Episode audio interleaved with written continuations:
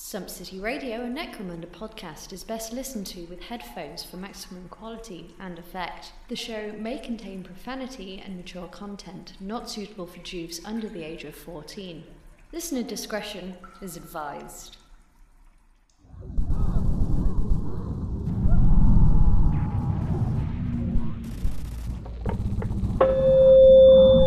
Citizens of Necromunda, this is a breaking news report from the broadcast station Sump City Radio in the underhive of Primus. This signal is being transmitted at maximum power across all channels. It is my duty as a servant of the Urzian Guild to inform you that earlier today an assassination attempt has been made on our planetary governor, Lord Helmawr, leaving him in critical condition. I repeat, ruler of Necromunda, Lord Gerontius Helmawr, is in critical condition following an assassination.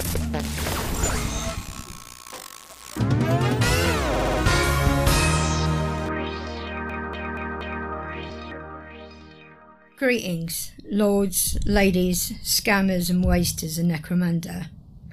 I am Natomi Skelto, reporting for the Urzian Guild of Ive Primus via Sump City Radio. This shocking and sad news reaches us today at the worst of times. We have had confirmed reports from all over the Ive and beyond that chaos and anarchy is running rampant. Firstly, an ominous green tear appears in the sky above the waste. Then the thermal vent at the very core of Ive Primus begins cooling. Then mass blackouts across the Ive, both in the under Ive and above. Pipeline supplies being cut off domes being completely sealed to quell uprisings of scared and frightened citizens, reports of mutants rising up out of the Badlands en masse to overwhelm and destroy isolated settlements, cannibal corpse cults appearing as if out of nowhere to massacre factory workers, leaving them unmanned and un- unable to meet their required quotas in a number of instances, these unmanned factoriums have suffered or caused incalculable damage to the surrounding infrastructure. Giant creatures of the sump leaving their lairs and seeking humans to sate their hunger. Reports are coming in of an alarming number of unsanctioned psykers appearing in populated areas with the audacity to fight back against the enforcers. So we're hearing winning, driving the enforcers back. The enforcers are running scared, abandoning their precincts, and retreating further up the Ive to more controlled zones. Perhaps understandably, we, the people of Necromunda, are asking will we survive this? As I speak right now from the atmospheric station, I atop the dome over central Sump City. I can see no less than 12 gargantuan creatures currently smashing their way through the harbour docks and into the city itself. The building that was the Sump City radio headquarters is no more having been crushed by some kind of hive beast.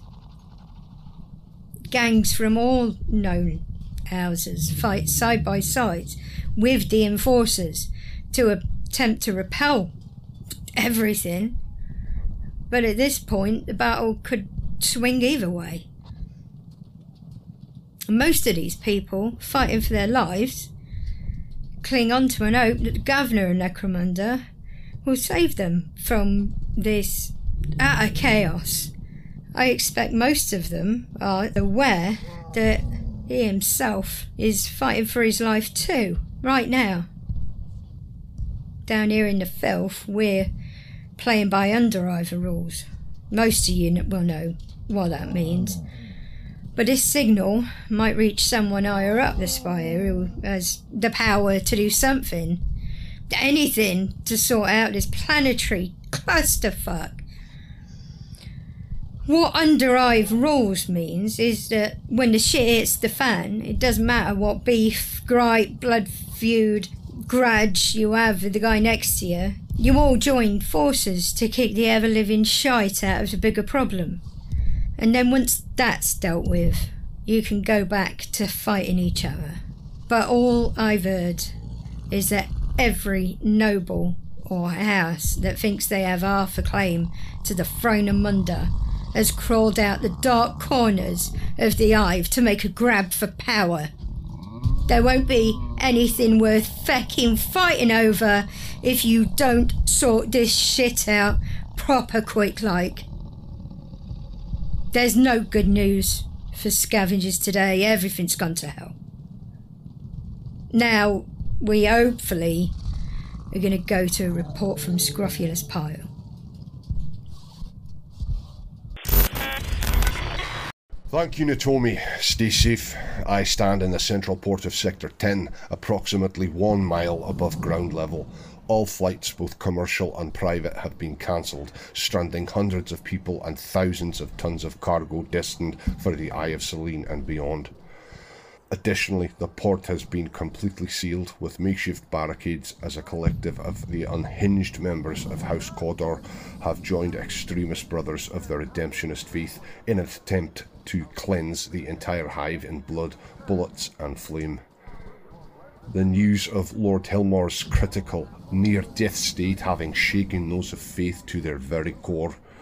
Many of the faith believed that the planetary governor was a literal embodiment of the Emperor, or that at least he was imbued with the light and power of the Emperor himself. To hear of his fate has caused an existential crisis of unimaginable proportions amongst those faithful.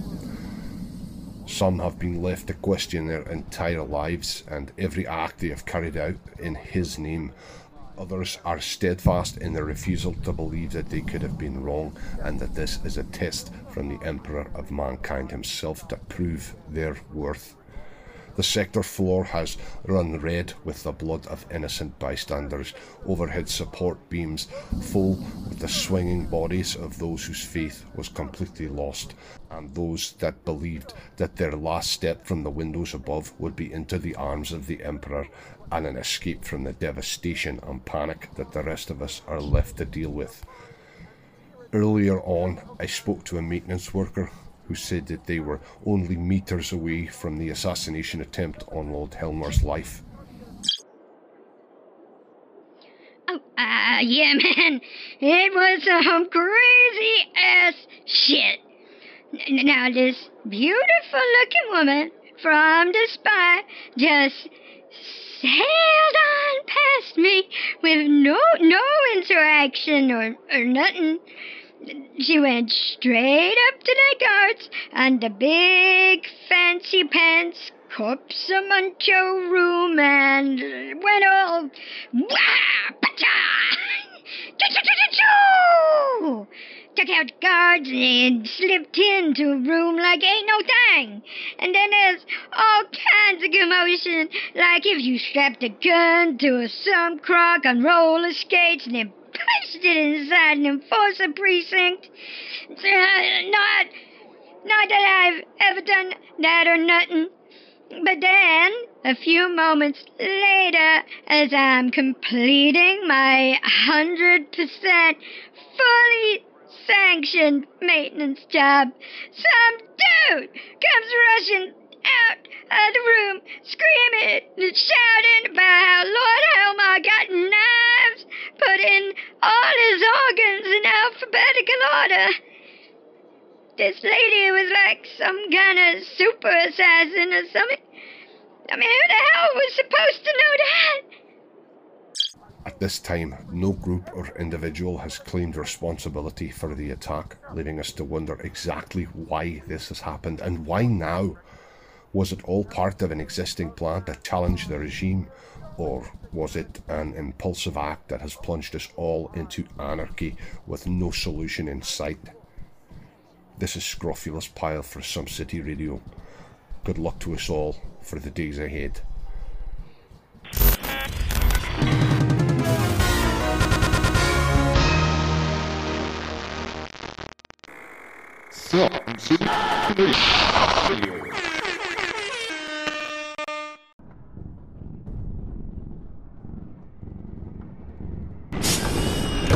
The Emperor wept. I tell you, Chris, I am very glad that we are still in Beat Downtown when all of this end of days crap kicked off.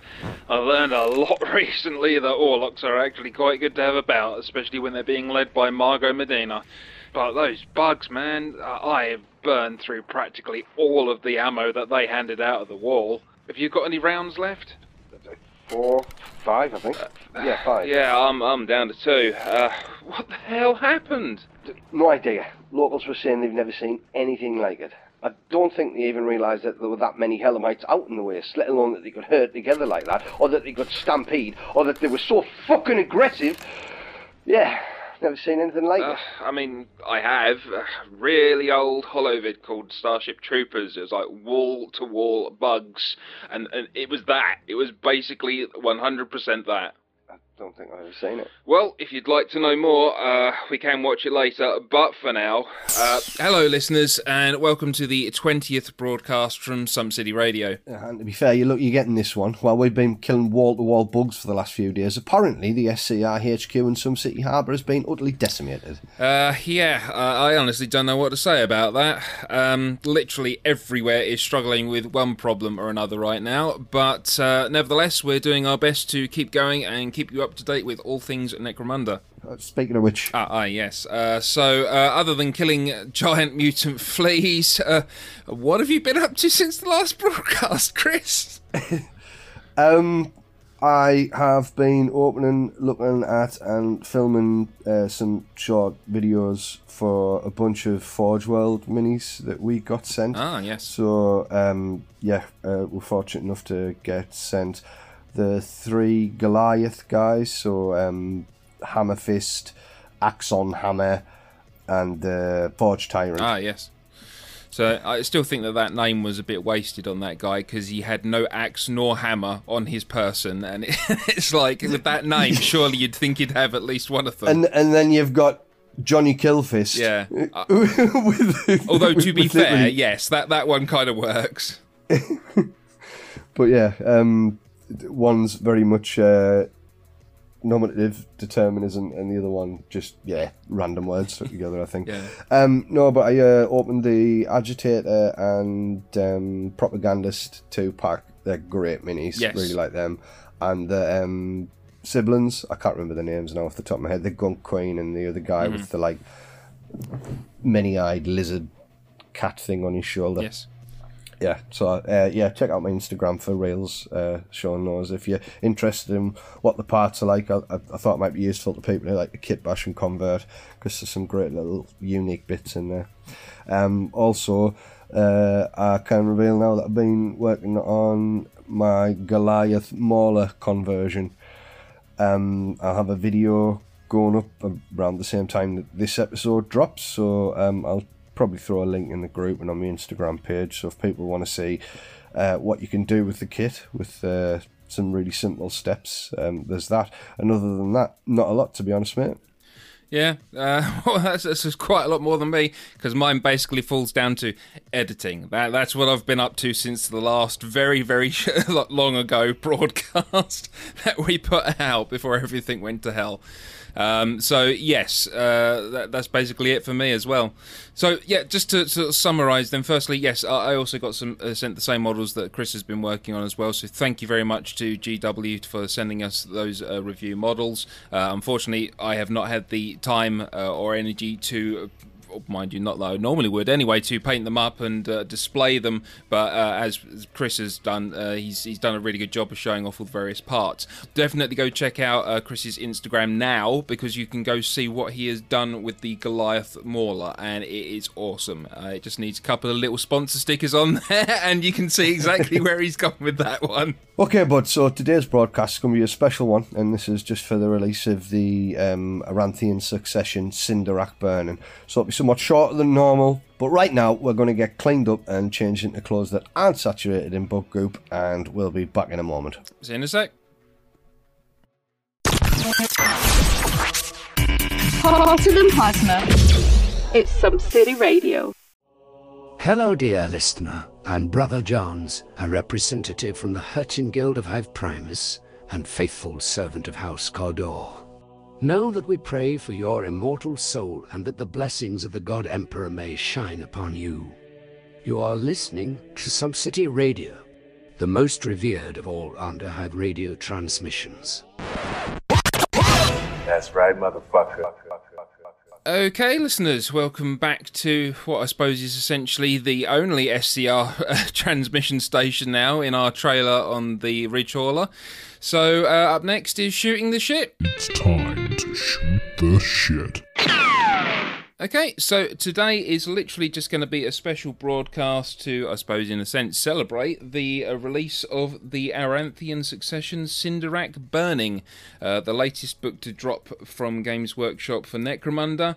And this is purely a narrative driven supplement. Is that what they said? Yeah, that, that's that's what all the fluff, all the kind of promotional stuff is. Yeah, it's um. Is that actually a bit derivative of me to say that? Because it's not purely that, is it? It's, it's it is uh, like massive. Uh, what is it? Fifty pages of lore they've got in here about everything that's been going on with Necromunda, and we'll get into that in a second. But in addition to that, there's a couple of other bits in there as well, isn't there?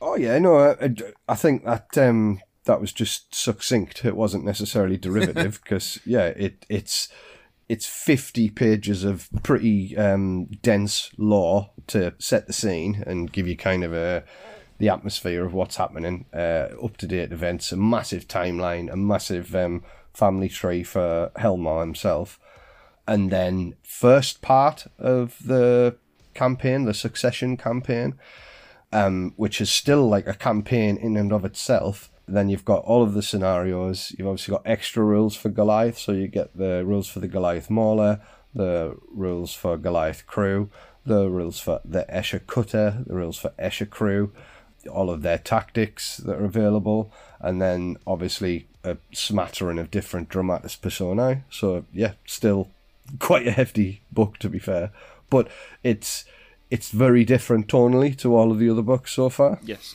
So you are getting 128 pages of, of decent content in there. So it's 50, 50 pages of it is lore. But let, let, us talk about that now. I mean, first off, they've utilised again. I, I, I know I like talking about this stuff, but the inside book covers. It's dedicated to different locations across Necromunda with some just you know epic sweeping artwork across both pages.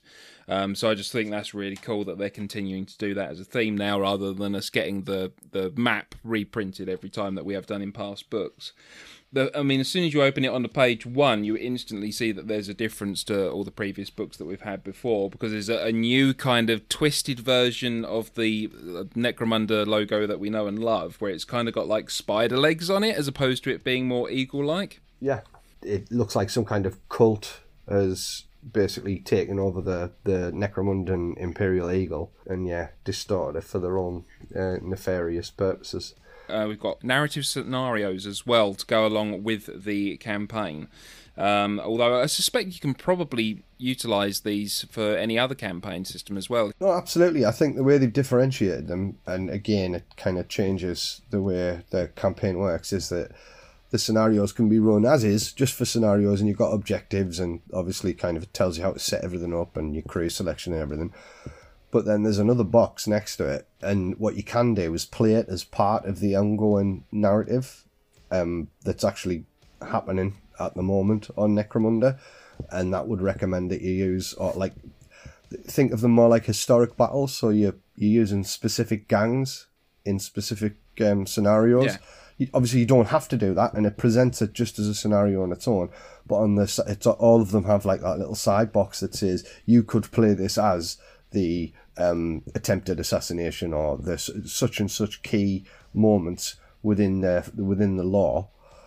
Um, yeah, to almost like yeah, historic battle is how I would describe it, like a historic war game. Yeah, I just had a look at that one actually. The, the assassin in the spire. It's literally playing out the uh, the assassination of uh, Lord Helmawr. Yeah, and you, you think it wouldn't take a lot to to modify those to be specific to your campaign if if you didn't want to actually kind of be tied in with a specific gang or whatever. You, you it'd be quite easy to to tailor those. But yeah, I mean, I, I think that's the big thing, Steve, is that Necromunda's always been a, a a sandbox game. Like like I said in the last broadcast, there's been these kind of locations and figures that are just permanent. They're there. They're they're the kind of the stones that we guide ourselves by, the landmarks. But really, everything that happened in Necromunda had not had an effect on those individuals or those locations um, on any kind of macro scale. Yeah. So you couldn't ever imagine Helmawr not being there. You couldn't ever imagine uh, one of the locations on the maps not being there. But now, essentially, within these 50 pages, they decimate a massive percentage of the planet of Necromunda. I mean, it, it sounds like everything is going fucking wrong. I don't really want to go into the lore so much as to spoil individual stories too much, but essentially, the Great Rift has meant that all of the psykers and several of the named ones I mentioned are being fucking tapped up by demons. So it doesn't look like anyone's safe. Anyone with any kind of psychic ability is being tempted by these voices whispering in the void and in the night. And you get examples of this all across Necromunda. So you know something serious is going down. And then to top that off, the core of the planet is cooling. Um, so all of the thermal vents have gone cold, so people are freezing to death inside the, the hive cities. That cooling and planetary cooling has then had an effect on the atmosphere, so people in the wastes are suffering in the worst possible way. Um, yeah, the the nobles are all locking themselves in the spires or doing anything to protect themselves, while everyone else is just left to struggle and named figures are being attacked or killed or overthrown or uh, uh, outcast or it's really a story that you're playing as opposed to a story that you're telling i think Yes. in a nutshell was there anything that stuck out to you in particular that you would like to talk about Well, I, I mean, as you said, the, the named characters, and probably best not to, to spoil it for everyone, but literally within the first paragraph, one of my favourite um, dramatis persona uh, that doesn't really get a lot of uh, mention in anything, uh, but is part of a big lore of one of my gangs, is uh, literally mentioned in the first paragraph. So I was really pleased with that. But um, yeah, I mean, everything you said is, is really quite beautifully sort of wrapped up everything that's going on. And it's a difficult thing because the word that immediately springs to mind for me as to what is going on on Necromunda is absolute chaos. But the problem is, is that in the 40k universe, chaos has slightly different connotations. Yeah, chaos so it's not yeah, like yeah. absolute chaos in that sense. I mean, it's not like we've had the, the warp literally open on the planet and demons are running amok everywhere. But it's not that far off yeah, it's not looking good. I I said in the last broadcast, I said it quite flippantly as well. Like people were saying, "Oh, they think Ash Wastes was the end of Necromunda?" Th- this looks like it's heading towards the end of Necromunda because at the end of this, at the end of however many books tell this story, and how many different campaign, like how many different parts of this campaign we get, at the end of it, the core of the planet is still going to be dead there's still going to be planet wide demonic possession, if not incursion, even if they don't manifest physically. They're possessing key psychic figures and potentially all psychics, so we don't know what result that's going to have. The reason it's called the Succession campaign is that you're either on the side of the Imperial House or you're on the side of Lady Credo, or you can try and remain impartial. That's your three options. or Lady Credo is trying to launch a counter attack against um, Palatine Cluster because she wants to take over. We've got all different characters from Helmawr's lineage because apparently he has a lot of bastard children around the place. And, and official ones as well. I think it's 30 official ones. Yeah, so there's a lot of people wanting his place. Like they're they're not even waiting for him to be buried. He's like in stasis, and they're they're already making their players for power. It doesn't look like there's going to be any interaction, any any interruption, any support from outside or off world because all of the shipping lanes have been closed down, the ports have been sealed. There's there's no way off or on to the planet unless you've got some kind of you know what I mean, secret kind of railroad kind Yeah. of initiative going on where you're ferrying people, smuggling people out. It it sounds pretty final that, that what we're heading towards. It it's definitely just the beginning of that. They're just setting up. Yeah. It, it could get really bad, but we're getting mentions of lots of stuff here that kind of like muties, you know, like I say, a proper demonic possession. Yeah. And it's just like the influence of the warp as well, isn't it? It's just driving like lesser beings and creatures to like madness and rage and all this kind of thing. 'Cause It's literally saying in there about like even as even in the book, Sump City gets a mention, and they're getting absolutely hammered by everything that's just decided to crawl out of the sun. Oh yeah, absolutely. Um, tentacled beasts and white-skinned monsters coming out of the sump, and the Escher Queen, um, who's leading the rebellion against these things and trying to save Sump City, actually orders for melter bombs to be put under the structure of Sump City and sink it into the sump to protect like the last ports that they can. You've got all these disparate gangs and houses and, and individuals coming together and just saying, yeah, we have to do it. But apparently, though, it is worth um, mentioning that Sump City has fallen several times into the sump and been rebuilt out of it. So it, it's more the, the kind of the suggestion that the, the planet's cause cooling makes me think, shit, well, once a, once a planet's dead, it's dead. I mean, the reason the hive cities prevail and that you can live in them is that the heat sinks are literally pushing geothermal energy Yeah. up into the spires, up from the right from the underhive and up into the spires, and that's how everyone stays warm and, and stays alive. because they pretty much screwed all the other potential uh, energy resources on the planet, haven't they? yeah, oh, it's it's it's not looking good. I mean, at that at that point, Chris, I, I would like to play devil's advocate because you've gone, oh, it's it's it's like narratively looks like it is being very uh, drawn to a conclusion. I would go, but is it? Because this is the thing for me. I, I totally get what you're saying, but I am just like so buzzing and excited about this book because it's just like, ah, oh my god, everything is happening. How the hell is this to sort itself out? And it's like, I don't know, and that's kind of exciting because I think I think everything with Necromunda up to this point, including like way back to the nineties, is that that that's your story. It's just part of the daily life of Necromunda. But this is shaking things up so much, and we don't know where we're going. It, it's, it's literally like taking your hands off the steering wheel oh, whilst you're driving at hundred miles an hour down the highway and going, "Let's see what happens, guys." Don't misread my um my reading of the of of, of the way it's sounding as negativity. Oh, no, not at all, not at all. Of a complaint, I think it, it it it's phenomenal because it's the first time, like you say, that that we're being kind of um, brought into and playing for and deciding the fate of the story of Necromunda, whereas before we played inside of those kind of boundaries, but we didn't really affect anything. Now it's looking like the way you play the campaign is going to have a huge effect on the end result because although they can write the scenarios, they can write the lore, they can write the guidelines, if you're playing a campaign of succession, at some point, one of the gangs in that campaign is going to become the ruler of Necromunda or is going to be instrumental in putting a certain individual into the uh, position of ruler of Necromunda. So you're actually having like a, a tangible effect Yeah. on that. Well, uh, uh, maybe it's time for a shake-up round. maybe we'll get better working hours if someone else is in charge.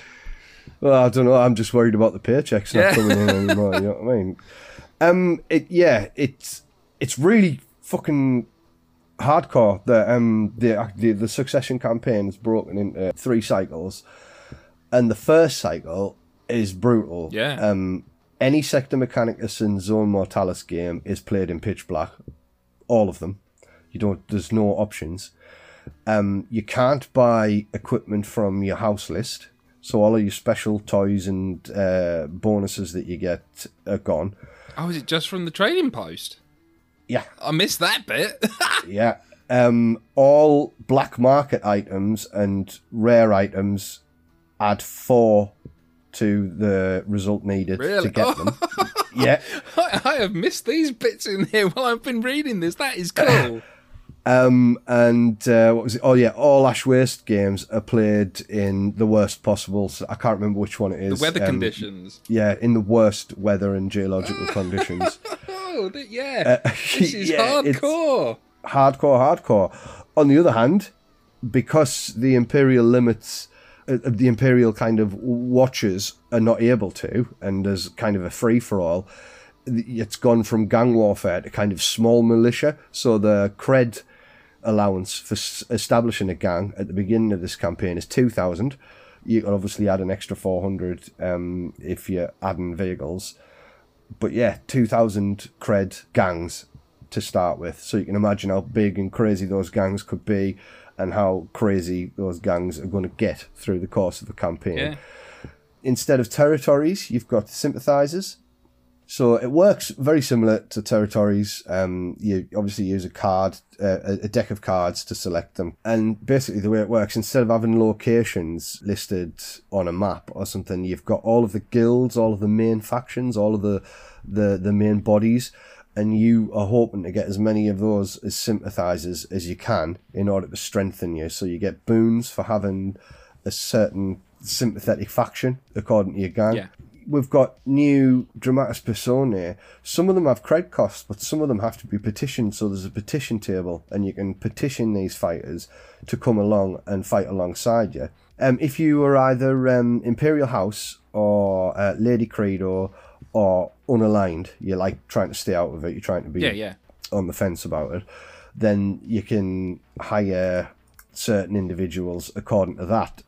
Like you, you, you make a play for them to come and join your gang. So like Lady Credo might join, etc.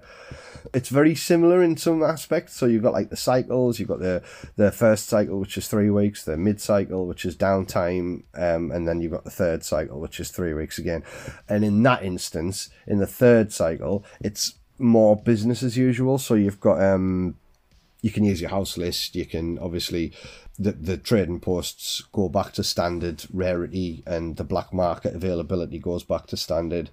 Yeah, it just sounds mental. Basically, I don't really know what to say beyond that. It's so different in in the way it's kind of structured. If familiar, you know. Anyone who's played a campaign will will recognize the the the basic Components skeleton of of it, it. yeah. Yeah, but the the kind of the playing of it sounds very different. I'd say this really isn't a beginner's book. Oh no, It- not at all. It um it's more for players who maybe have played a load of Sector Mech and Zone Mortalis and Dominion and um Yeah. uh, the Law and Misrule. I mean, you make a really good point there because it's like I can just imagine the post going up in the group now. Someone going, uh, "I've just joined the group. I'm new to Necromunda. Someone bought me the Aranthian Succession Cinderak Burning. Uh, what else do I need to play? yeah, uh, Yeah, everything, mate. You need literally everything else that is out there at the moment. Because yeah, you, you said this to me earlier on, didn't you? It's like like there are so many points in here where it references, oh, to do this bit, you need to look at this book, uh, and it's mentioned here. Um, like uh, what is it? House of Blades is mentioned in there. I think for certain characters that turn up, and then you, you, there's all the all the books. All the books get mentioned. yeah, this is this is for the guy or the girl who has played through Necromunda and is maybe wanting something of a different flavour, I guess. Now, this isn't going to stop you just sticking with um, the original game or uh, incorporating Ash Waste. So you can essentially not get this book, and I know that's quite a bold statement, except for the new Goliath vehicle, new Escher vehicle, and their tactics cards. if you wanted to avoid this book and you don't play Goliath or Escher, you could easily avoid this book. It's not it's not essential insofar as like Ash Waste's kind of it isn't essential. You can play Necromunda without it, but it's just giving you more options. This isn't more options. This is like a different a different approach completely really. Yeah, I think that's in part why I'm so excited about it because it is just different the way that they're handling it. But we're getting a different way to play this game that we've been playing for years now. It does make me wonder, um, like how many books there are in this series. Oh. Um, obviously, we've got to see the other vehicles for the other houses. We've only got Orlok, Goliath, and Escher now, who have their own specific in their crew. So we've still got to see Delaque, Van Saar, Cawdor, at least. Yes. That's if we don't get any of the extras. Which you have to wonder if I was to sit there and go, okay, vehicles for different factions go. I honestly think it would be Van Saar, Black, and Cawdor that I'm left sitting there going, um, I'm not sure for these ones. So you have to wonder if that's why we've ended up with uh, Orlok, Goliath, and Escher first. I guess we're going to get variations on on the themes which we have. Um, however, uh, when we will get to these because I think they do bear talking about. It's interesting that the Goliath and the Escher uh, both have like obviously they're unique aesthetically, but they they also have rules and things in that make them unique to play. Like they, they, they work in a unique manner. So I think people were saying I expected Escher, uh, sorry, I expected Van Saar to get hovertech. The cutters aren't hovertech. They're essentially mounts that fly, is what they are. The Goliath is the only vehicle so far that has the hybrid drive rule, which we'll come to later. So they're getting these vehicles or mounts but they all have like their own unique little twist. Like with the Orlok, you got the dedicated gun rule with the guy on the back of the quad, meaning that you didn't have to move and shoot. You could um, you could shoot more than once or whatever it was. I can't uh, remember. the rule for the Orlok quad was that you get the extra turn. So with normally small vehicles of that size only get I think it's uh, two turns, but with oh no, you could turn as many times as you want yeah, in the yeah. central point. But yeah, the other one was dedicated gunner. Oh right, so yeah. it, it it improved like your your attack rate and your shooting, mm. basically. But what I'm wondering is if we'll see the next step of the campaign, maybe a little bit more lore. I'm wondering if it won't be quite as heavy in lore the next time. But could be. I mean, they've obviously got a story that they want to tell. So, law, the second part of the Succession campaign, and we can only imagine that things are going to get worse, be exacerbated, and you know the situation's going to get more dire. So the next stage of the campaign could be potentially even more brutal. Oh God, I, I do not. wonder if we'll see a couple of other factions brought in because they're talking about huge cult uprisings. Like, I mean, to, in fact, to go back to Sump City, they've erected an effigy of one of their gods. So everyone who hasn't got out of Sump City has gone insane. Um, because uh, there's this wire, this this steel effigy created with four fa- this four faced god, and just just being in the presence of that's enough to turn you mad. So yeah, it it's not looking good for anyone anywhere. I think there's like a couple of mentions that the squat prospectors have like they've launched these massive energy shields, so that's kind of given them some protection. Um, some of the other factions have kind of burrowed down and, and, and, and dug in to where they can make kind of as much the situation as they can, like uh, seeking out any kind of shelter. But a lot of them have just gone underground, sealed themselves off, or sealed themselves into the spire and it's just everybody fighting on this planet that looks like it's about to start tearing itself apart. Never mind the individuals on it. It's it's like the Necromunda apocalypse, basically, isn't yeah. it? Which is a lot for Necromunda. uh, yeah, to the dead world is going to be dead again. The dead world just became deader. Yeah, exactly. Necromunda 2, deader than before. Um, Dead and deader. what uh, made me think, hang on, are they are they winding this down? Was because I don't know if you remember End Times when they they closed down Warhammer Fantasy Battle, and that's how we got Age of Sigmar. Was that this big kind of narrative event that they ran for so? I wasn't playing at that time. I just remember walking past GW and seeing the big posters for End Times, and then I've read a lot of people that were unhappy or kind of not sure about the end of Warhammer Fantasy. Um, but they, they actually wrote it into the lore that the, the old world was destroyed, and then you've got all these and please, I'm not an AOS guy, so don't come at me, um, chat.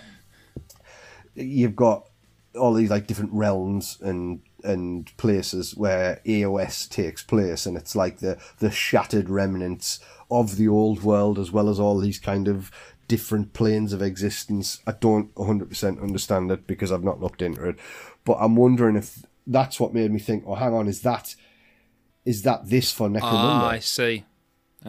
Now, the other option is the planet gets so fucked up by the end of this that we end up having to go off planet, and that would tie nicely into the Eye of Selene. Mm, yeah.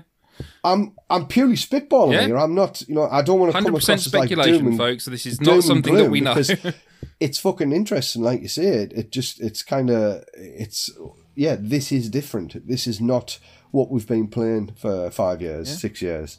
No, I reckon we get. We, I re- again, pure speculation. Uh, I reckon we're going to get Van Saar save the day. Uh, STC is going to come into it. Uh, it's going to be, you know, reboot the planet somehow. Well, um, the, there's one of the visions, and I think it's it's right at the front, and this this psychic's having this like waking nightmare of all these things that are going on, and they're witnessing um like she says she witnesses this great archaeotech turn into a mechanical spider and scuttle away. yeah, yeah. what do you reckon? That's the STC going? Fuck this, I'm off. Well, we, we've we've talked about in previous episodes how one of the things that they've been doing in the lore and that wasn't there before, like in in, in the earlier iterations of Necromunda, Necromunda, was that the Doomsday clock seemed almost at five to twelve for every. Like whenever you read the House of books, it would always be, and pressures are building and it looks like this is just about to tip or that's just about to run out or this is just about to blow and it was like, oh, it makes the tension, like it provides the, the narrative tension, to, you know what I mean, to, to, to make your house want to fight and fight against these other houses and have this supremacy. But now it looks like we're, we're probably one minute to midnight on this doomsday clock now. Yeah. It really does feel like it's it's coming to some kind of um, certainly if it's not an end of the game, then an end of the story of Necromunda as we know it. have been happily playing in it for, for years.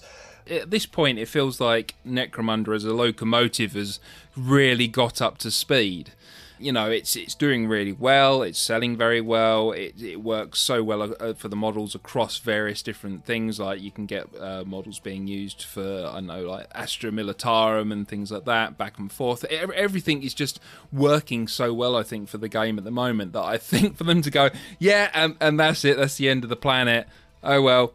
I, I- think I, I, there's got to be some kind of story. There's got to be like some kind of someone swoops in and, and saves it. That, that's that's my personal thoughts on it. There, there's going to be a big epic thing, and I, I I'm just so excited to see where they're going with it. It's like ah, I, I just want to know. I'm not like, oh, it feels like it's been wound down to kind of retire. I- If anything, it's it's gone the other way because I mean, they're talking about um, uh, Goliath and Escher have had this massive rift between them, like to the point where they can't. Goliath can't rely on the Escher for the chems that they need, so they go to Van Saar in order to get support from Van Saar, and Van Saar developed this new Cyber Fist that they can have attached. But the Cyber Fist, although it's really effective, it dramatically shortens the lifespan of the Goliath um, that, that has it implanted.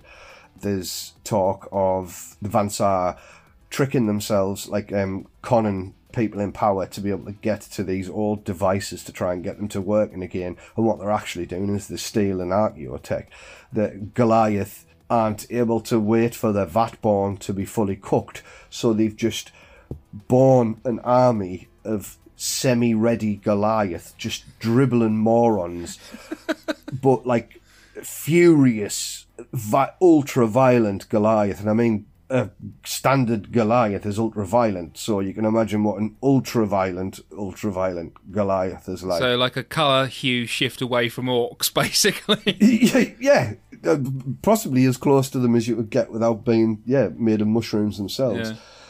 No, it's it's.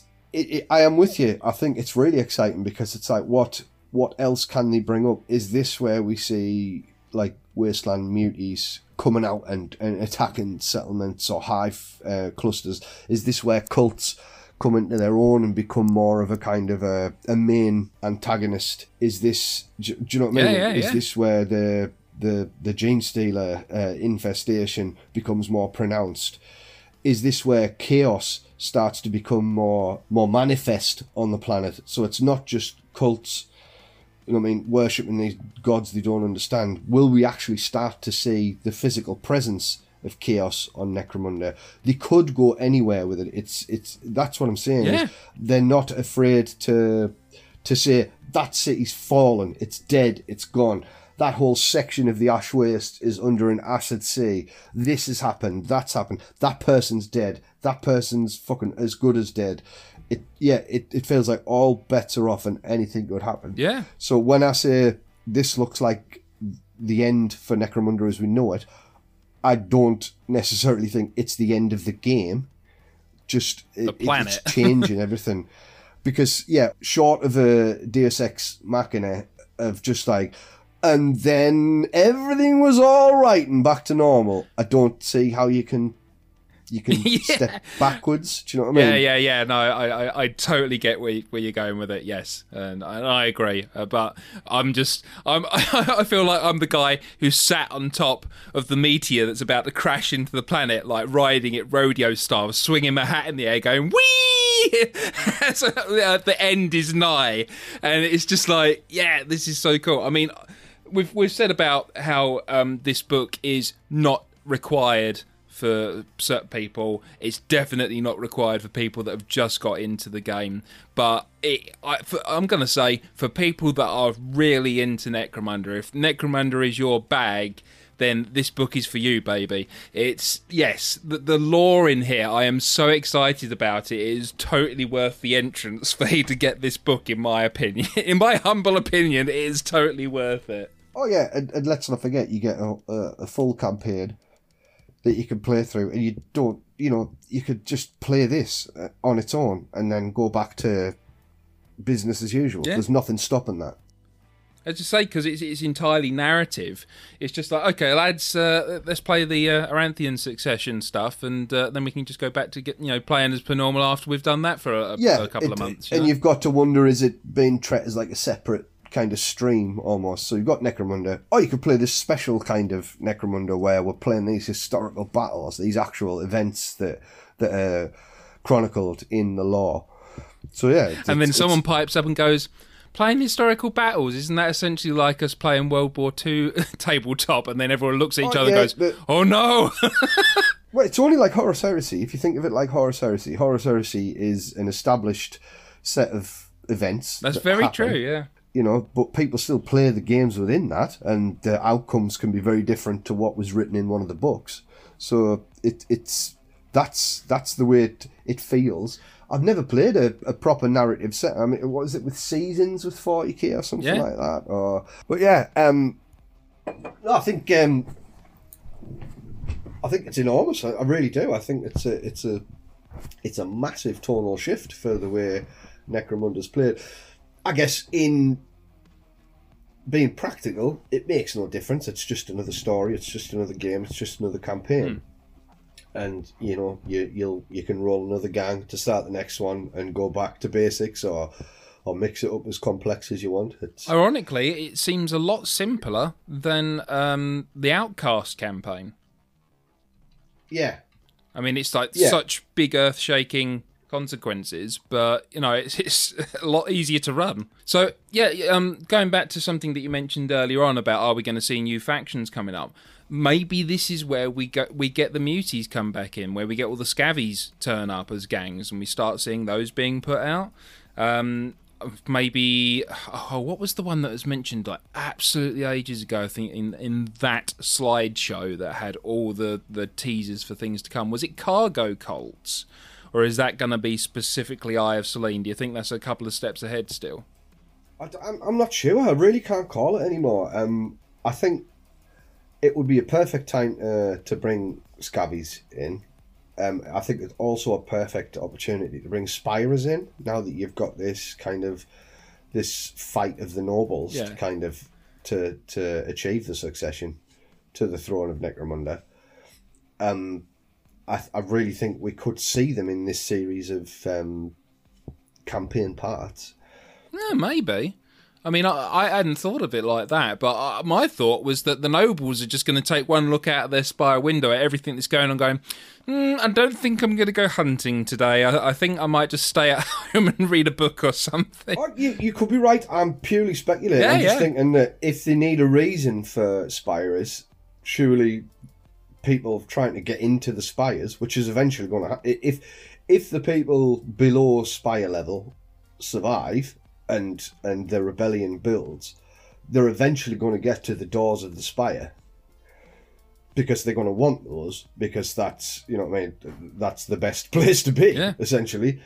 Um, they're going to want all of the wealth that's amassed in there. They're going to want access to um, ports. They've not been shut down, yeah. To me, I mean, if I was a chinless noble that had been hiding away, I'd want to strap myself into like a Malcadon suit or an Orrus suit and fight back. But again, this is pure speculation. They are not in the book. Let me just be absolutely clear about that. I don't want people to get excited about that.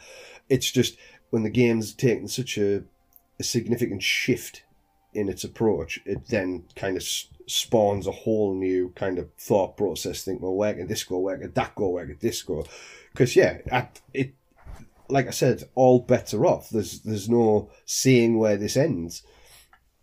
So the uh, the fall of Bad Zone's outpost. Uh, if you, uh, and as you say, every single one of these scenarios has got like the little uh, brown cutout box. Uh, and it says the fall of Sump City. So, interesting one. If players wish, they may use this scenario to represent the fall of Sump City as the Eschers and their allies fight for Sump City against Chaos cultists, corrupted gangs, and the beasts of the Underhive. Eventually, they are forced to escape onto waiting boats and set off charges in the city's foundations to sink it. In order to do this, make the following changes. Sorry, as I'm just reading this, it's like utterly horrified at the same time. Yeah. Um, the defenders sh- should be a House Escher gang. Uh, the attackers gang is made up of a mix of Hel- a mix of Helot, Chaos cultists, corpse grinder cults, and exotic beasts. Exotic beasts do not need to have an owner and will operate independently. The Endless Hordes rule is in effect. See below Endless Hordes.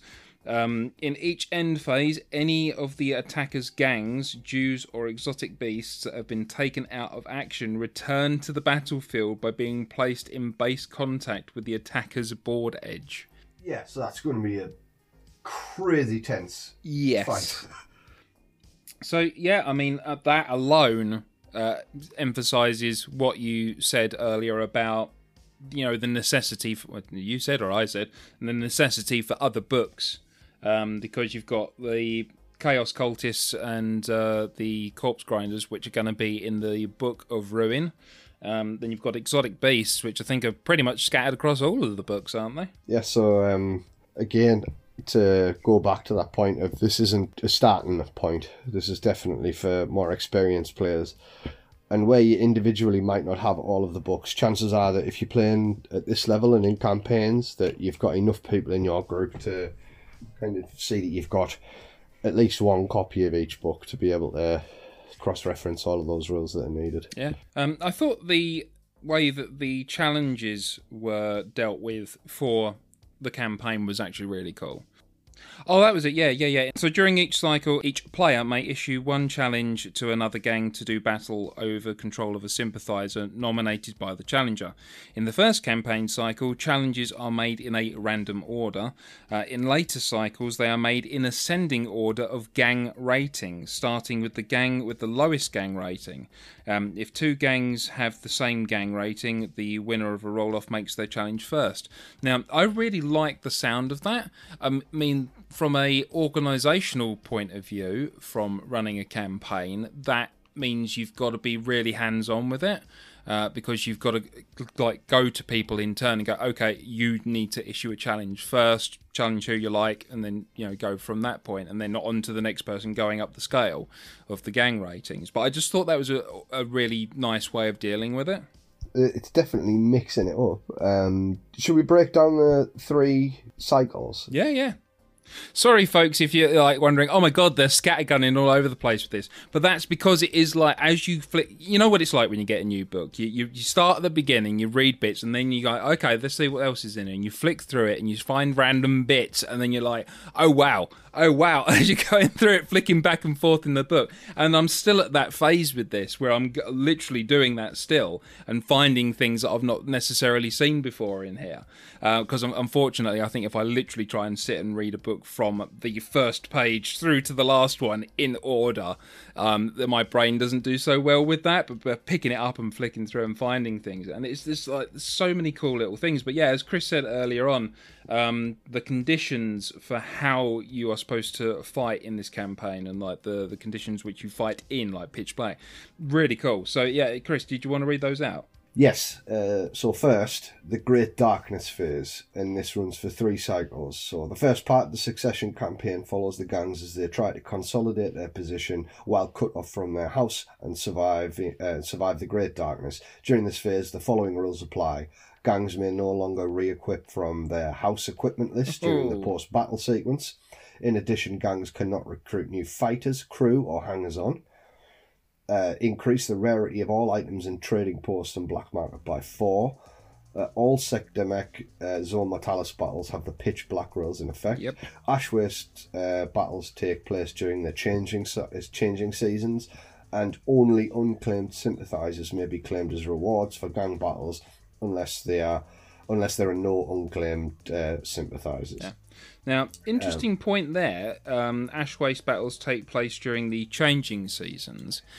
I can't remember off the top of my head, and I am going to go reach for the books. But are, is the changing seasons only in the main Ash Wastes Yes. rulebook? Yeah. It is. It's not in the No, It's not in the Outland Outlanders book book. of the Outlands. Oh, okay. So yeah. So that, again, that kind of infers that this is definitely. I don't know. This this is feeling very much like an arbitrator book, really. Yeah, yeah, I think that's probably hit the nail on the head. If you took the Escher and Goliath vehicles out, it would essentially be an arbitrator's kind of source book, or like a, dungeon master's source book almost. It's that kind of effect because you get all that flavour in the fifty pages of lore, so you can really like enriching all of the. The, the battles that you're planning for people to fight, and you know what I mean. You can really kind of steep it in the in, in the atmosphere of, of, of what's going on. Um, second uh, is the downtime cycle, and that's one cycle. So during down downtime, this is where you get to kind of fucking put your tail between your legs and patch yourself up and stuff. Um, gangs have a chance to recover and regroup, taking the opportunity, uh, opportunity to re-equip, fix up wounded fighters, and repair and upgrade vehicles that have been reconnected to the greater network of their house. Uh, exceptionally bold and active players might put their gangs through a special side battle uh, if they can't, if they just can't be away from the roar of guns and chain blades for that long. Uh, the effects of downtime. So, after the last battle of the Great Darkness phase, players complete the following steps at the end of the post battle sequence. So, fighters recover, captives are returned, experienced Juves and prospects are promoted, fresh recruitment, and declare allegiance. Ah, so there's the difference then. So it's the, the declare allegiance. Other than that, I think that's pretty much a standard downtime for a campaign. Yeah, yeah, exactly. Um, so any fighters in recovery boxes on the gang roster are cleared. Any captured fighters are released. The gang that had captured them receives half the creds, etc. Uh, so yeah, it goes. Uh, or a fresh recruitment. Uh, all gangs gain 250 creds to spend on new equipment from gang equipment list. Or recruit new fighters, vehicles, or hangers on. They must be spent now. They don't go into your stash. Um, you can obviously supplement that with extra creds you do have from your stash. Uh, and then you declare allegiance. So all gangs must declare their allegiance for either Lady Credo, uh, the Imperial House, or attempt to remain unaligned. There are no limitations as to which gangs can declare for which side. In the heat of a civil war, any ally is, uh, is acceptable. And that's something that you'll notice when you're um, pledging allegiance to either Creed or the Imperial House or staying unaligned. It gives you access to people that you wouldn't normally be able to use. So normally only Orlok can use Vesper, Yeah. Vesper Minx. But Whereas in this, anyone who makes the right declaration of allegiance can use her. Yeah, it's the uh, unaligned one. Yeah. Um, and then, yeah, Imperial House, uh, you get to use, uh, was it Sinis, Chemist Mother, who's normally only available for Escher, I believe. Uh, so that's in, yeah, Necromunda House of Blade, see page 72. Um, and then Lady Credo, uh, if you support her, you actually get to use her, or you get to use the Therian sticks. Yeah. That, that's the, the awesome Forge World mini we saw in the Carapace armor with the Caryatid. Yes. Yeah. And what's interesting about that is that you're only declaring your allegiance uh, halfway into the campaign, essentially. Yeah. But then we've got Spark of Rebellion, which is phase three. So, second part of the Succession campaign sees gangs defend their sympathisers against their rivals, as well as win over those controlled by other gangs. During this phase, the following rules apply. Uh, there is no restriction to adding more models to the gang roster. Items in the trading post and black market revert to their usual rarity ratings. The pitch black rules are no longer automatically in effect for all Sector Mechanicus and Zone Mortalis battles. Ash Wastes battles take place during the season of Ash. Only controlled sympathisers may be fought over and claimed as a reward by the victor of a gang battle.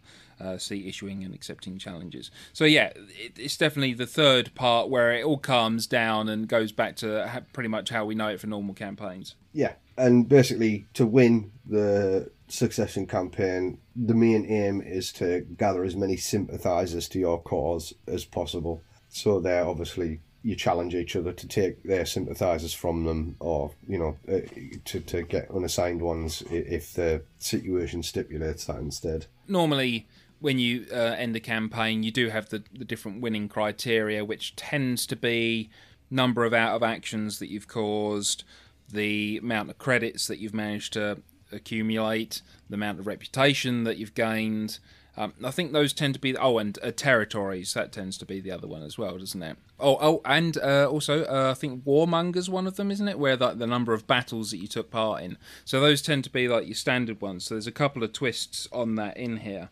Um, so you get Champion of House Helmawr, uh, which is the player's gang that has won the most scenarios for the Imperial House. Champion of the Rebellion, the player's gang that has won the most scenarios for Lady Credo's Rebellion. Um, Survivor, the player's gang who suffered the fewest deaths amongst their fighters during the Great Darkness phase. Uh, Hoarder of Coin, uh, this one's probably going to be more obvious. Uh, the player's gang with the highest wealth at the end of the campaign, which honestly, given the, the uh, terms of the campaign, I don't think is going to be that high. Uh, leader of Men, the player's gang which controlled the most territories at the end of the campaign, and uh, legendary status, the player's gang with the highest reputation at the end of the campaign. So more more standardized ones there. But yeah, I like the Survivor one. It's like they've just taken the brakes off completely of Necromunda. They've opened up stuff and closed off stuff in different areas in order to force kind of a different kind of play. I mentioned sympathizers before, so everyone you've ever heard of gets kind of a mention in here. Should we just go through the list rather than reading all of the boons and the support and everything? Yeah, yeah, man. Let's just read out the actual sympathizers and not all the details for them, and that way we can leave a bit of mystery for all the listeners. Okay, so you get um, gang sympathizers, Prome- Promethean Guild sympathizers, Water Guild, Slave Guild, Corpse Guild, Guild of Coin, Iron Guild, Imperial Imposter, Cold Trader, Narco Lord, Rogue Factoria, Fallen House, um, Psy Syndicate, House Catallus, House Ulanti, uh, House Greim, uh, House Ko'Iron, House Ran Lo, House Ty, Electro Guild, Air Guild, Venator, Dregs of the Hive, Wasteland Scrapper, Second Best Smuggler, Heretic uh, Sympathizer, Explorator. And they all have their own boon, Yeah. um, and they all have a different uh, effect on your gang in the Spark of Rebellion phase. Um, it could be that you get extra fighters, bounty hunters for free. You know, the, the typical kind of boons that you get in Necromunda, really. And Yeah. then, um, obviously, you, you might be adding additional credits or experience or reputation or whatever to your game. It's a nice twist on sort of like the Dominion campaign where you've got territories that have various boons that come with it. Yeah, it's the same thing in all but name, really, isn't it? It's an easier campaign in its mechanics to run than, say, for example, the Outcast campaign. Yeah, it certainly seems it, it's more like a standard campaign than the Outcast campaign in the way Yeah. it plays. Whether that's just for part one and part two becomes more complex, it, it's impossible to call. But yeah, definitely, it, it's a lot simpler. I guess is is probably the only way to describe that. Yeah, I have to agree. I think that we could probably sit here all day and talk about the lore and speculate on that. The campaign itself is interesting. It's a different approach th- than what we've had so far. But again, it, mechanically, as as we've just mentioned, it's not that different from a Dominion campaign. So there's probably not too much new information we can give on that. So did we want to talk about the vehicles that we've got for Goliath and Escher now? Yeah, definitely. We've seen previews of these, and Steve and I are lucky enough to get sent the Mauler kit. Uh, so and we've had a look at those and play around with those. But um, the rules are also in here as well. So the Escher Cutter, and this is the sweet jet bike that we've seen on Warhammer community page. What's unique so far, we don't know if this is going to be unique across the board, but is that Escher get a mount that's specific as opposed to a vehicle. Um, obviously, a mount is war gear that gives you the trait mounted, which is different to how vehicles work. You don't have to kind of rely on any of the um, loss of control or anything like that. Essentially, an Escher cutter increases your movement to nine, ignores all terrain, may move freely between levels without restriction, can never fall, may move over enemy fighters, ignoring the one inch rule, and gain the mounted condition. They may not, however, ignore impassable terrain and may not end their movement with the base overlapping an obstacle within one inch of another fighter's base. Uh, it cannot be combined with any other war gear that affects a fighter's movement, so no trying to cheese like 20 inch movements or whatever with different kind of uh, war gear. That is a very important specification, though. It is because it's certainly something that I heard people talking about when like, they were like, "Oh, stick that on a Death Maiden and do this and do this and do this." Now, these mounts are restricted to gang leader, champion, or prospect. You can't just give these to your gangers or your specialist. In addition, they must be equipped with one of the following weapon options. It doesn't take up a weapon slot for the fighter. It's considered to be fitted with suspensors. So straight out the gate, you're paying 85 credits for your cutter. which isn't bad. What was the cost for just a standard mount? Was it 40 or 50 creds? I can't remember. I think it's fifty. 50. Well, we'll say 50. Obviously, you're paying 35 more creds there straight away, but you're getting that 9 inch movement, which is nice. You're getting the fact that it's essentially flying. You know what I mean? It can go anywhere and do anything. Bearing in mind, you will have the restrictions that a mount normally uh, gives you, so you won't be able to have three weapons on a fighter. You'd only be able to use two uh, while you're mounted, and you can't go on terrain or vehicles the weapon options that come with it are the twin linked grenade launcher uh, with frag and crack grenades. Um, that's rocking at 75 credits. Twin linked heavy stubbers, uh, 200 credits. And the twin linked plasma guns, which is uh, 110 credits. Twin linked plasma guns for 110 credits. Yes, twin linked plasma guns. So that means That seems pretty re-rolling- good to me. You're re rolling uh, ammo rolls because it's twin linked. Do you have the option to put it on maximum? Yeah, it's just a it's just a plasma gun. As long as you don't go on maximum, you're fine. Yeah, but no, it's it's it. I mean, it's nasty. It's twin link plasma guns are, are really nasty. You are paying for that at 110 credits. I mean, the heavy stuff at 200 credits, but it's on a really fast, really crazy, unique mount. Uh, also, just incorporated into the 85 credit cost is gas trap launchers. During their activation, a fighter equipped with an Escher cutter may make the deploy gas trap double action. When this action is taken, the fighter places a gas trap again, it's telling you to refer to the Ash Waste rulebook uh, within one inch of the base, and then may, may may move up to their movement characteristic. I think gas trap. You're going to see that in the. Uh, that's just going to be in the basic rulebook, isn't it? You don't have to have. I, I would hope so. Yeah. Because I mean, the fact that it's referred to the Ash Wastes rulebook here is is again perhaps a, a little limiting because not necessarily everyone's got that. No, because I think a lot of people relied on Book of the Outlands to get the vehicle rules, didn't they? So, and That's then they're it, just yeah. using the standard rulebook. But yeah, I think you're right. I think gas traps uh, as a standard are, are just mentioned in Yeah. the ordinary rulebook. So, thoughts on that then? What do you think about the cut? I think it's really cool yeah, addition to Escher. I think it really suits them. Again, it's it's like shaking things up for the different vehicle types that you're getting between the different factions. So everybody else, yeah, everybody's got access to mounts, but not everybody's got access to mounts that already come equipped with twin-linked weapons, including twin-linked plasma guns. Yeah. So yeah, I think that's a really cool, unique little vehicle for them. Visually, it's absolutely spot on as far as I'm concerned. I don't think we need to go into that one again, but yes, it's awesome. Um, so yeah, I just think it's a really cool little vehicle. Do you want to talk about the crew? Uh, the crew, yeah, sure.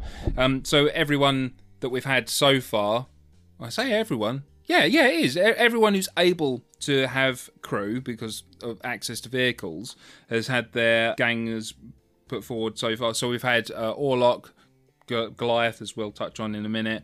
Squat Prospect had a crew driver as well, haven't they? Yeah. So Escher Hellions, as they're called, uh, 30 credits, which is actually really cheap. I'm pretty certain that the Squat Prospect one was 40 or 45. Yeah.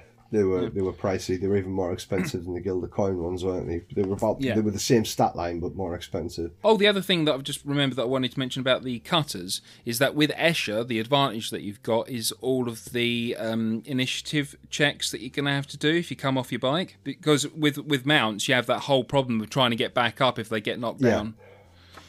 Uh, there's a whole table for it and everything. Um, but yeah, anyway, so um, yeah, the Escher Hellion, uh, obviously all of the vehicle characteristics are dependent upon what vehicle it is you stick them on, but the crew characteristics, you've got a ballistic skill of 4 plus, leadership 7 plus, uh, cool 7 plus, will 7 plus, and intelligence 7 plus. So, I mean, they're not the worst stats at all. No, but fairly standard to be fair. I think they're pretty decent. Can't really find fault with it. I mean, I think it's going to be fairly standard across the board. You might Yeah. get slightly higher mental stats for some of them than others, but the ballistic skill seems to be hemmed in a four for everyone so far. Yeah, speaking of uh, uh, skill access, uh, leadership secondary, savant primary, shooting secondary, and driving primary, obviously. Yeah, I think Savant's going to come in really handy if you're paying for these expensive cutters. Because, I mean, for mounts, they are expensive. For what they are, they aren't. I mean, they, they give you a lot. And because they're going on your, essentially, your special characters like your leader, your champs, I, I know you can put them on prospects. I don't know if that's something that people want to do or not. But um, you're going to be wanting to generate some cash to be able to kind of cover that. Uh, and that's a, a good kind of way to allow for that. So, yeah, that's the Escher Hellion. Um, then we've got the Goliath Road Thug, who's only 25 credits, so even cheaper still. when you're looking at his mental stats, you can kind of see why he. Ah, yes, yeah. So ballistic skill four plus, fairly standard. Leadership eight plus, cool five plus, will nine plus, and intelligence eight plus. So yes, there's there's the, the stats are definitely creeping in the wrong direction there. Yeah. Access for skills is leadership secondary, savant secondary, shooting primary, and driving primary. They're getting access to shooting skills to use that like grenade launcher or bolter option. Should we have a look at the Mauler? Yeah, yeah, sure, go for it. Okay, so your Mauler's like a light vehicle, um, equivalent to the Orlock Outrider. Uh, it's 100 credits um, at base level. Got a movement 7, front, side, and rear toughness uh, 5, 4, and 4, respectively. Hull points, it's 3. Um, handling is a 5 plus. Uh, save is a 5 plus, so like your armour. So definitely tougher than the quad bike for the Orlocks. Yes. Um, and it's got a few special rules kind of tied into it. So, obviously, basic one, you get one weapon hard point, um, and any weapon gains crew operated and front arc trait. Uh, but then a couple of special ones here. We've got uh, the power ram. Um, a vehicle fitted with a ram adds two to the strength, AP, and damage of any vehicle impact involved in, in its front arc. So that becomes really nasty when you compare it with the chart that you're using. It becomes like a seriously nasty little thing to be ramming into the side of anything. And I mean, to be fair, when you look at it, especially when you've got like the grinder bits attached to the front of it and the big spikes, it's like, yeah, you wouldn't want to be crashing into the front of that. No, it looks like uh, a fucking rocket powered uh, can opener, essentially, doesn't it? That's. Yeah. Uh, and then you got hybrid drive. Obviously, it's a half track, so the front has a wheel and the back has a track, unless you mean you've changed that. so this vehicle uses a mix of wheels and tracks for locomotion. It counts as both wheeled and tracked and may choose which set of rules to apply when interacting with difficult terrain. So obviously it's going to benefit you to say, I'm tracked on this really loose gravel, um, etc. And on tarmac, you're just going to want to go full speed and use wheeled. Um, Yeah. You get uh, two body upgrade slots, one drive upgrade slot, and one engine upgrade slot. And a creation, you've got the twin link grenade launchers uh, for 75 credits, or the twin link bolters for 65 credits. Again, getting access to that twin link rule, so you re-roll and ammo rolls. Um, and you've got a series of different upgrades available from the equipment list, but obviously you can get different stuff once you get to a trading post. So they're not exactly cheap when you add up all of the components for it. So you've got your 100 credits base, you've got your 25 credits on top of that for the actual uh, crew. And then let's say we go with the twin linked bolters. I mean, to, to be fair, also the um, the grenade launchers are only like 10 credits more than that, but 65 or 75 credits respectively. Um, so you're looking at about 200 credits roughly. Yeah, so say you're getting 400 credits for vehicles, you're hitting that relatively fast, like with either two maulers or one mauler and a few mounts. Which works nicely because you get two of them in the box. Well, yeah, two of these in any Goliath gang is going to make people think it's it's definitely a, Yeah. a solid little a solid little vehicle. And then obviously we get the vehicle gang tactics table for Escher, and then the vehicle gang tactics list for Goliath. Which again is nice, always nice to see because it means that as and when tactics cards become available, uh, you don't necessarily need to get those. You can just stick with the books now and use like a D66 rolling table if you want to randomly generate uh, the ones that you've got available for them. And that's pretty much it, really, then, isn't it? I think so, yeah. You got some lovely artwork in there, like you said, some nice uh, promo shots. Oh, throughout the whole book, there's amazing artwork. Oh, uh, something that you pointed out to me um, Mhm. when you first started looking through the book is it looks to be that we're getting some kind of Goliath Ash Wastes add-on pack, you know, like you did with the heads and the backpacks for Orlock.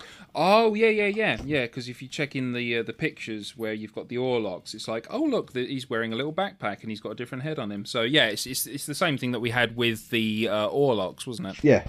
Uh, but notice there's nothing on there for Escher, so I didn't. I, I looked through all the pictures and I couldn't see any new heads for Escher. So I'm thinking that maybe it's just the the Goliath getting those at the moment.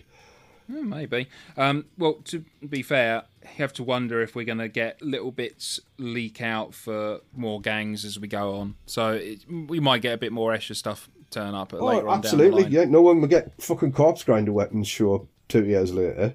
It's like anything's game, isn't it? Let's be honest. So, anything else that you want to talk about with the Aranthian Succession Cinderak Burning? Yeah, I think it's a great book. I think um, I, I don't like to use the word veteran because it makes it sound like you've earned something, but like experienced players are going to get a lot from it. I think it's a really great way to play. Really exciting that they're actually catapulting the lore the way they are. Um, obviously, big fan of the um, the cutter and the mauler. I think they're great. It's nice to see the crew list getting expanded. Um, some cool little scenarios in there to play through, uh, and yeah, I think where it really shines is the lore, the the the, the little stories that they tell, the kind of that that that set the atmosphere for the for the expansion itself. It just makes me think, what's next? What's next? What's next? Yes. and that's always a good thing. You know, I always want to be anticipating what they can do next, and this this has that in um, spades. So, no, big fan, definite big fan. Yeah, and never has that anticipation of, of what's next been greater than I think it is at this point because at least previously when we had all the gangs being re-released from 2017 onwards it's a case of well we know what gangs are coming we just don't know quite the take that, that they're going to go with it. So there was that oh what they're going to do? How they're going to change it? Kind of excitement. But you you had some ideas of where they might go with it. Even if you was wrong, you you go, oh well, they might do this, then they might. You know, no, I mean nobody saw like you know the sort of the Cthulhu esque links to Delaque coming. I think, and like the sort of the heavy leanings into the psychic stuff. But you know, and then we've got Cawdor with their unique faith system and things like that. So you know, they've had all these little surprises along the way, which have kept it all really interesting. But with this, it's it's a bit of a really really don't know what they're going to do now because the book itself has just got gone absolutely crazy with what's happening on the planet of Necromunda right now. And, and it's like, how much worse could things get? What direction is it going to go in? Who knows? Stay tuned to this same Necromunda channel, same Necromunda time, Yeah. and, and find out what happens. It, it doesn't feel self-contained. It, it definitely leaves you with absolute blue balls. It's like, Yeah. what? What? Yeah. What? That's it? What? It's when you go to see that film that's part of like three films that you know are coming out because they've gone, well, we're going to do the whole thing. And it's like, oh, God, I've got to wait a freaking year Yeah, now like the for end the of the first film. Dune. Yeah. Yeah, where where they when they remade Dune and it just comes to that end scene and it's like, yeah, come on. Yeah. Yeah. So yeah, very very, very much Dune, uh, as well as many other films. Oh, I think like um, Avengers with uh, Endgame Yeah. and all that kind of the, the the gap that we had there is it was like oh my god. Um, so yes, so closing thoughts on the book. It is, in my opinion, awesome. That is because I consider myself to be quite the quite the Necromunda fan, and the lore that was in it is like, as I've said already in in this discussion, I think the lore alone is worth the price of admission. I, I would get this book, no problem. Um, but that's just my opinion on it. As Chris has pointed out, there's various reasons why it might not be for someone who's already playing Necromunda. There we are. No, and if you if you live in your own head canon, like I say, when I say it's not essential, you don't need it. In that respect, it's not. You know, you, you do obviously there's a couple of bits in there it'd be nice to have, but for the whole, it's like if you just want to play your headcanon version of Necromunda, you don't like this, you don't like that, then you play that. You're not missing anything really with this. But yeah, as Steve said, for people who just love the setting, love the stories that get told, it's it's made for you. It really is made for you. Okay, folks, so we're going to take a very quick little break, and then I think we've actually had a letter come through, so we will do your letters. Sump City Radio. If you're not listening to us, why the fuck do you even have a radio? You're, you're, you're listening to the only Hertzian Guild approved station in Hive Primus. Oh, yeah. You're listening to Sump City Radio. Okay, Steve. Um, seeing as though we've done this little broadcast, I figured I'd dig one little letter out um, that I found at the bottom of the sack. So, It's your letters, it's your letters.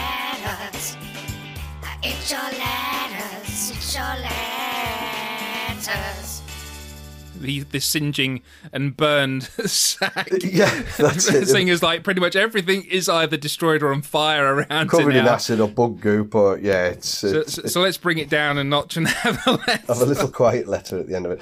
How? What accent is this? Is it? I, I, yeah, yeah, I don't know. I, I, mean, read it I, and I was like, is it supposed to be Scottish? But then it's got yeah. So is it like yeah? Swedish chef? I don't know. Yeah, the broadcast of your roadshow transmission from Foray into Necromunda proper has reached the receivers of Grensker Mining Clans Prospector Strain. I don't. Is it supposed to be like Dutch or is it supposed to be? I don't know. I mean, this is the problem with the, the, the written word, isn't it? Yeah. Do us a favour when you're writing a letter. Is give us a little hint at the top of the letter as to how you would want this to be read out. Uh, right. I'll, This this is why we need Harry Potter letters. they just read themselves. Apologies, um, sub- submitter of this letter. Uh, you've written it what looks like uh, phonetically, so but you put a lot of yas in there. So I'm guessing it's some kind of um, Germanic, uh, Dutch kind of language. So I'm going to go for a really bad caricature of that. So I do apologise. But we have to avoid German because that's trademark Van Saar. Yeah, so- absolutely. Yeah. yeah, The broadcast of your roadshow transmission from Foray into the Necromunda proper has reached the receivers of the Grensker mining clan's prospectors. Train Red Ash Alpha, yeah, after a few hours of listening, the kin be agreeing your hive accents be quite quaint and your discussing be educational and entertaining, yeah.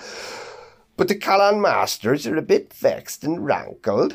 Where the interludes of screeching the grox pipes? Where be the grinding dirge of the Valkyr? Or the ode to the lost loot at Smoggen Mountain? Any proper broadcaster worth its hour be playing at least some of this, yeah. Snorri, my chief drill master, believes it's just hive-born ignorance, yeah, and believes you should be forgiven, yeah. We be surin ye now be knowing, and ye be rectifying ye efforts of be believing me. There will be a reckoning, yeah, and Sump City Radio will end up on our data file of grudges. That's from Grumblingly Years, Huskar Grenson, chapter master of the Grenscore Mining Consortium. Do you know what it read like when I was reading it there? What? Have you seen the interview where the, she's interviewing the two girls in um, Fargo? Uh, that was a while ago for me. Well, obviously, they're Canadian. Oh, right. Yes. Yeah. The- yeah. Yeah.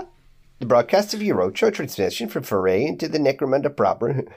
He was a tall man. Yeah, that kind of that that that's what I'm Yeah. getting from it. But I don't think it's supposed to be like that. So I hope I haven't offended you, Huskar Grenson. Thanks very much for your letter, and we'll have a look through the archives and see if we can dig out um, some Grox Pipes tracks for the next transmission.